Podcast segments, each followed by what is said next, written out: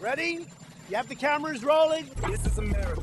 A lot of people who would probably consider themselves liberal have done very well financially under the Donald Trump four years. You encouraged espionage against our people. You condemn any interference by Russia in the American election. By Russia or anybody else. Russia, please, if you can, get us Hillary Clinton's emails. Please, Russia, please. To renew America, we must revitalize our democracy. I continue to believe Trump will not be president. Being president is a serious job. I call upon all nations to do everything they can to stop these terrorist killers. Now watch this drive. This is more work than in my previous life. I thought it would be easier. I do miss my old life. We all do, sir. Hello and welcome to another episode of An Irishman in America with me, Jarlath Regan, and Marion McKeone. Well, it is the day after the day when things got crazy, and I put the word out on Twitter and across Patreon to you to submit your questions to Marion because no doubt all of you do have questions. I know I've got my own. Uh, Marion, what what is the sense in you today? I know that before we came on air, we talked about a car crash analogy and how there's a small part of you that is just relieved it's over, and then there's a small part of you that's aware of how lucky we are that this could have been an awful lot worse. What's what's your sense today? Exactly following on from the car crash analogy, you, I, I am relieved that the institutions of democracy held firm against this. That at eight o'clock last night, the uh, Congress and the Senate went back to work.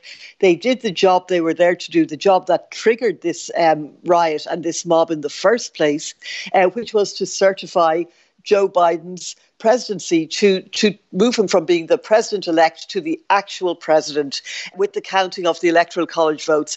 This was the the, the counting of the votes was what, as I say, triggered the crowd. Well, that that and uh, Donald Trump, uh, and um, so and this mob, and so they got back to work. They came back. They like after the tear gas had cleared, after the building was secured on Capitol Hill, and they did the job. So I am relieved that it went ahead. That Donald Trump's attempts and the attempts from within the, the Senate, let's be clear, by people like Ted Cruz were thwarted and that democracy prevailed. But on the other hand, Jarlath, we have been talking for so long about the fact that violence at some stage, that people taking to the streets at some stage just seemed inevitable because this has been really a boiling pot for a long, long time. And at some point it was destined to boil over.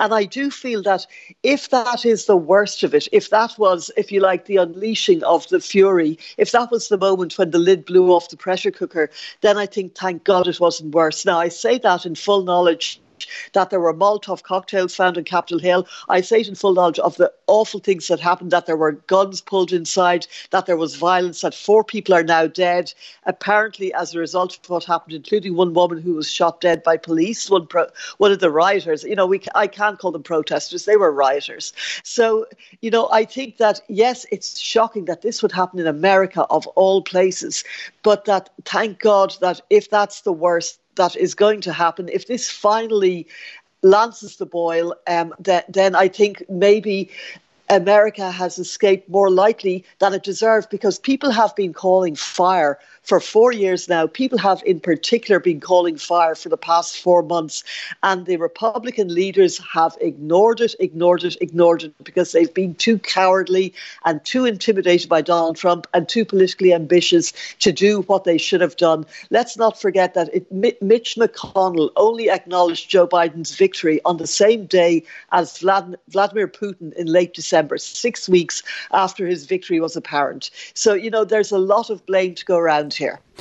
I mean, there's one winner out of the evening would have to be Donie O'Sullivan, our friend at CNN, ah, whose coverage was just brilliant and courageous. Let's face it, he's putting himself in the line of fire to do it. But it's again, it's not something he's he's only started doing. If people want to go back and listen to the full Donie interview, it's there uh, on our Patreon feed. But a couple of things that he said he heard among these people, I thought